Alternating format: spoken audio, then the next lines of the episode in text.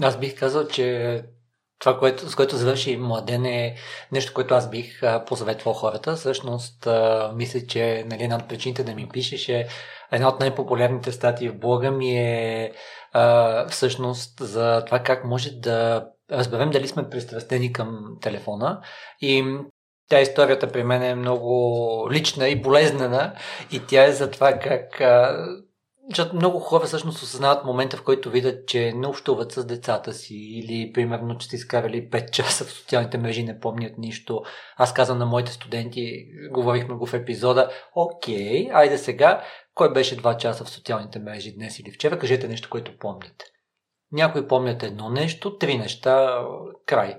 А, за да се върна, болезнено беше, а, взимайки сина ми от а, тренировки по а, брейкденс, си прещипах палеца на дясната ръка на вратата на колата. Много болезнено, ама наистина много болезнено. Но по-големият проблем беше, че тръгна да падна ноката, да пада ноката след няколко седмици и тогава се наложи да го бинтовам. Просто за да не падне.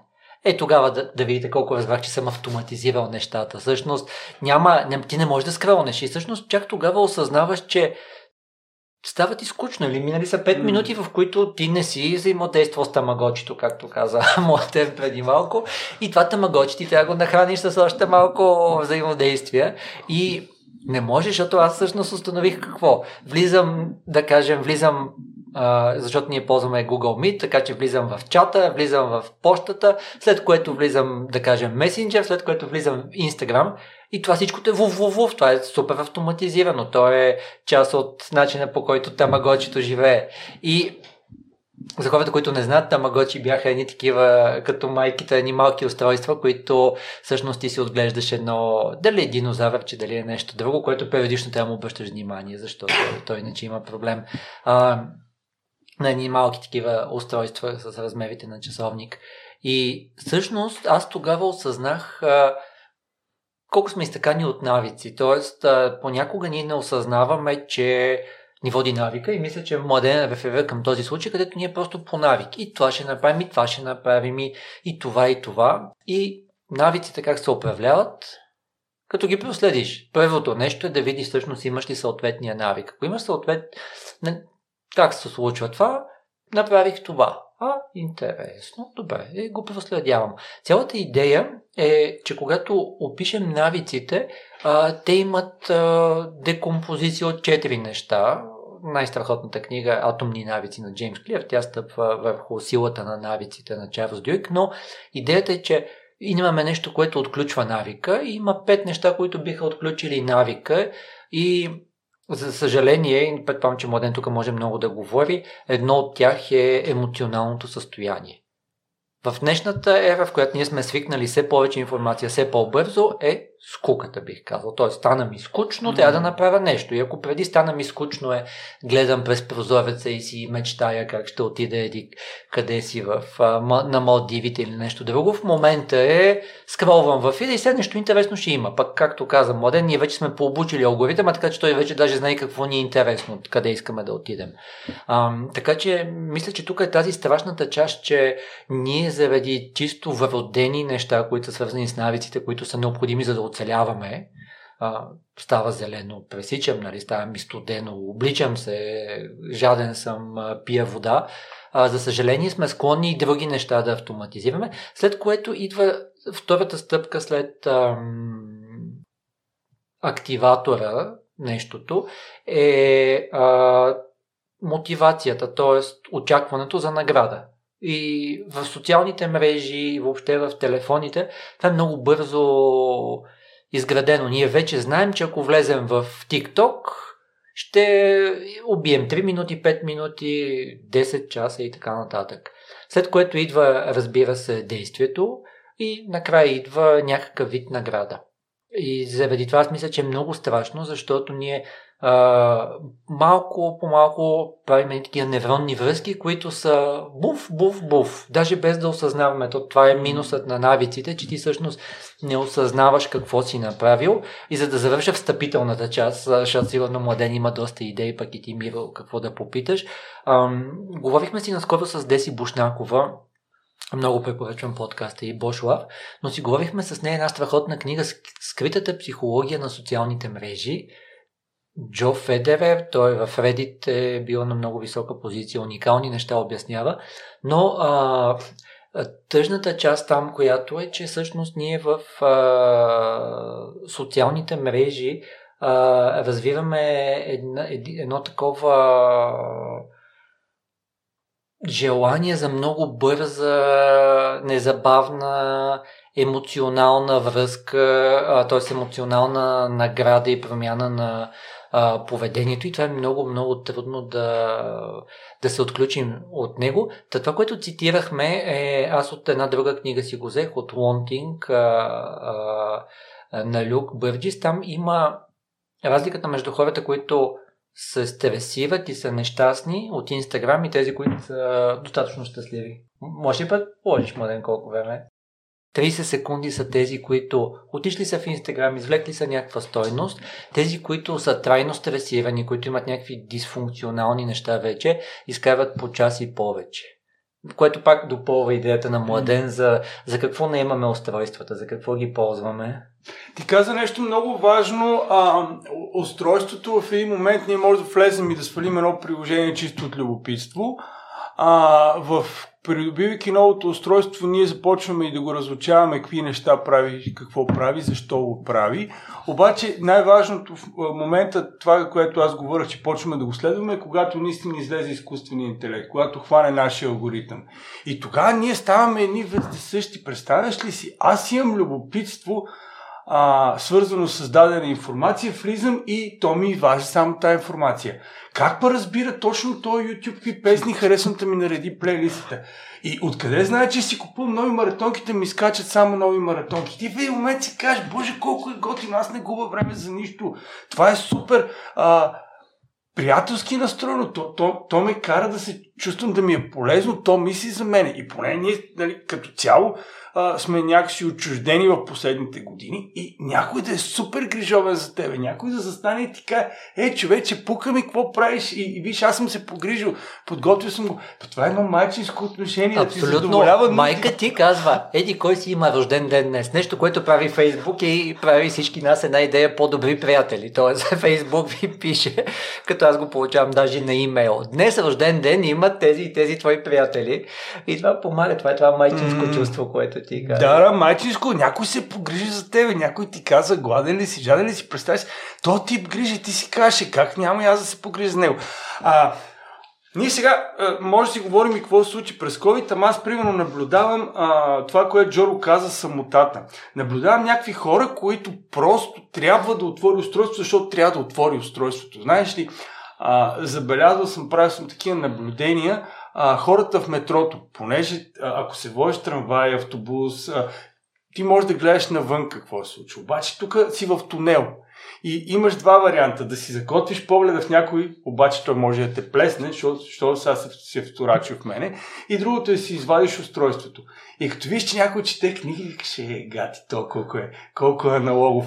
И го вадиш и просто наблюдавам, че хората наистина правят нещо като нещо като нищо. Просто въртиш, правиш нещо, цъкаш, изключваш, включваш. То е просто, защото това ти е някакво бягство, сколько е така. Взимаш го и го правиш.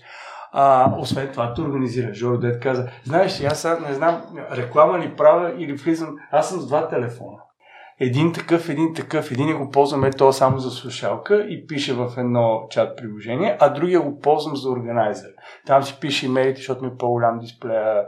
А, там ми е Google календара а... Това е между един от съветите, по който да управляваме нещата, защото ако се замислите, младен си е казал, аз искам да разделя това от това. А един от големите казуси, всъщност и натам вървят нещата, е всичко да е на едно място. Всъщност голямата битка между огромните компании, за които говорим, е кой контролира интерфейса. И вижте, младенкъв подход е намерил. Mm. Да. Абе, знаеш ли, аз го намерих по друг начин, защото обичам много мобилната фотография. Единия го взех за да снимам а, портретни снимки, другия да правя пейзажни снимки, защото прави много по-хубави снимки за така и на тъмно и на... И, и ги носа, а после просто размера на дисплея остана а, водещото. Но да, това, това ми е примерно само слушалка. И има моменти, ние си говорихме отвън, в които просто свалям мобилните данни, не самолетен режим, а свалям мобилните данни и си казвам, днеска един ден няма.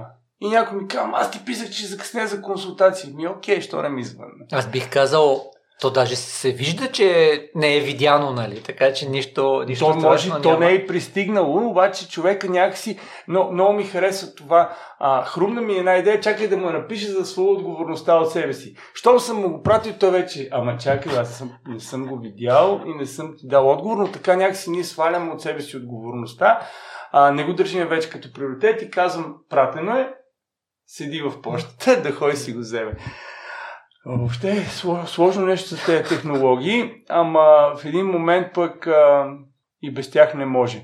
Но пък те а, влушиха нормалното човешко общуване. Знаеш колко е интересно, примерно на мен ми се случва като ходя да водя семинари или обучения, знам къде ме води навигацията, обаче спирам и питам някой от хората в малко населено място, извиняйте, и това общуване на човека той го е забравил.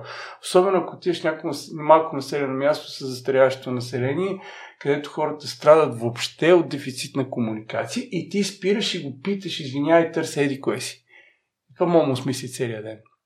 Обаче, ако го остава да ми говори тази а, прекрасната Гери, дето и в Бил я слушам, и в навигацията я слушам, и, и в Viva.com я слушам, а, в един момент ще спра да ги ще, няма да питам стареца, ви извиняй къде точно се намира. Да. си. Едно от най-страшните неща на тази битка за интерфейса е всъщност Google, Google, да, търсачката, да, о, това е страхотно. И, когато, и всъщност и гласови асистент, той директно идеята е, че той ще ти изкара първия резултат, този, който е оптимизиран, този резултат, който някой е положил усилия да е оптимизиран за гласово търсене.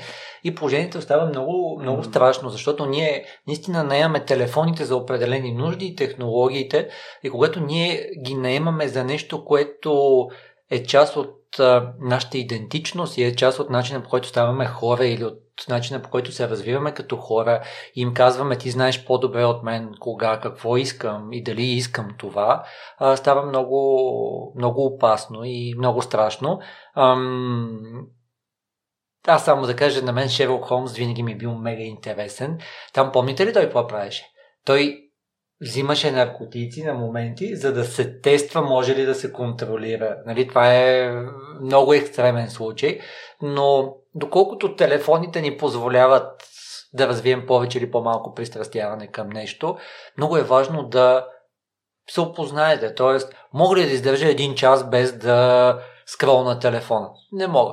Не бе, човек просто използвай силата на навиците, а, извинявам се, атомни навици на Джеймс Клиер. Аз го казвам на синовете ми, сложи телефона в другата стая.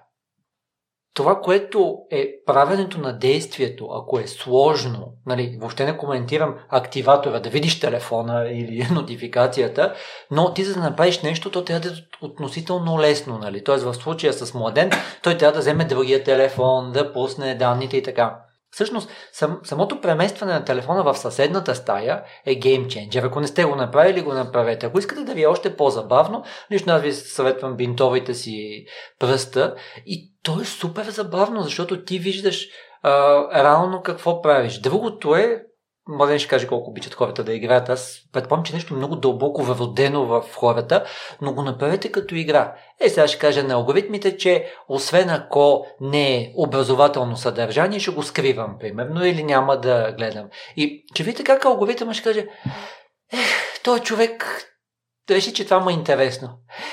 Ох, хайде ще опитам пак от старите неща, обаче нямам избор, трябва му покажа от новите.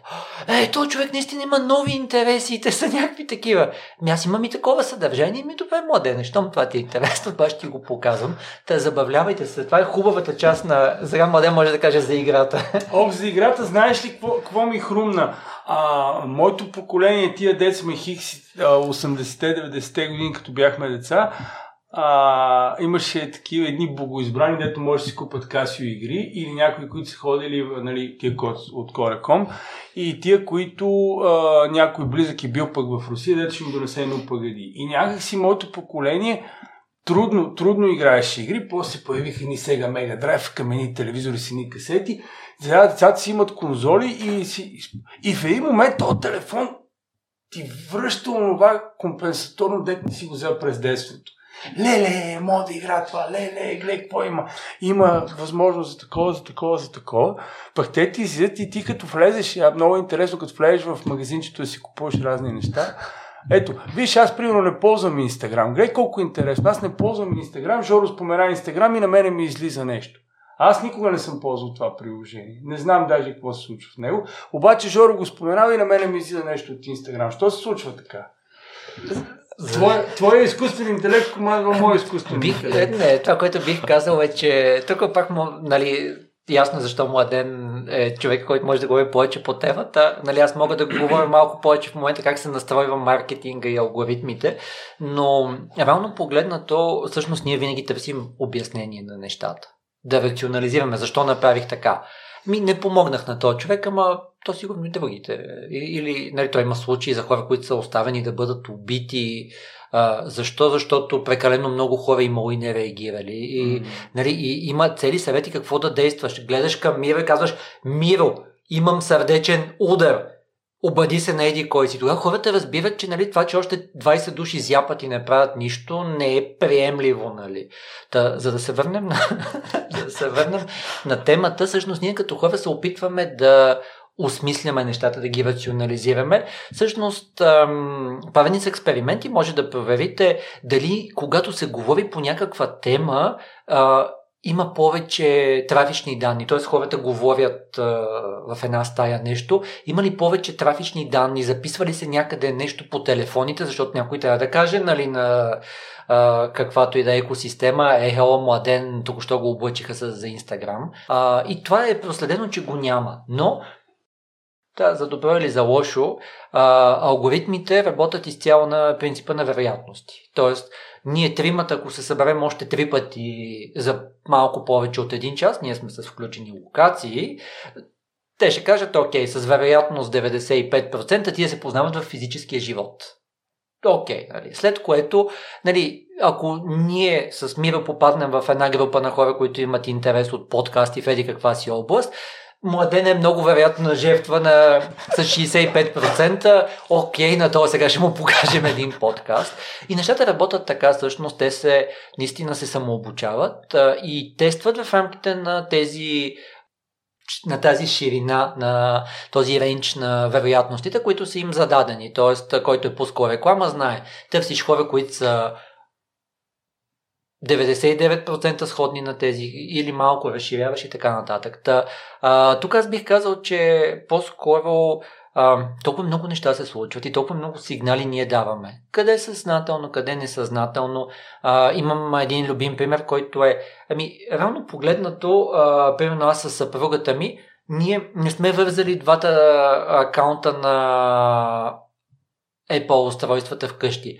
Обаче тези устройства, Apple знае, са седяли 365 дни в една година, едно до друго и са правили нещо заедно. Еми да, разбира се, че когато тя отиде в спорт депо да гледа заказки за децата, на другия ден кой ще види реклама? Не само тя, но и аз.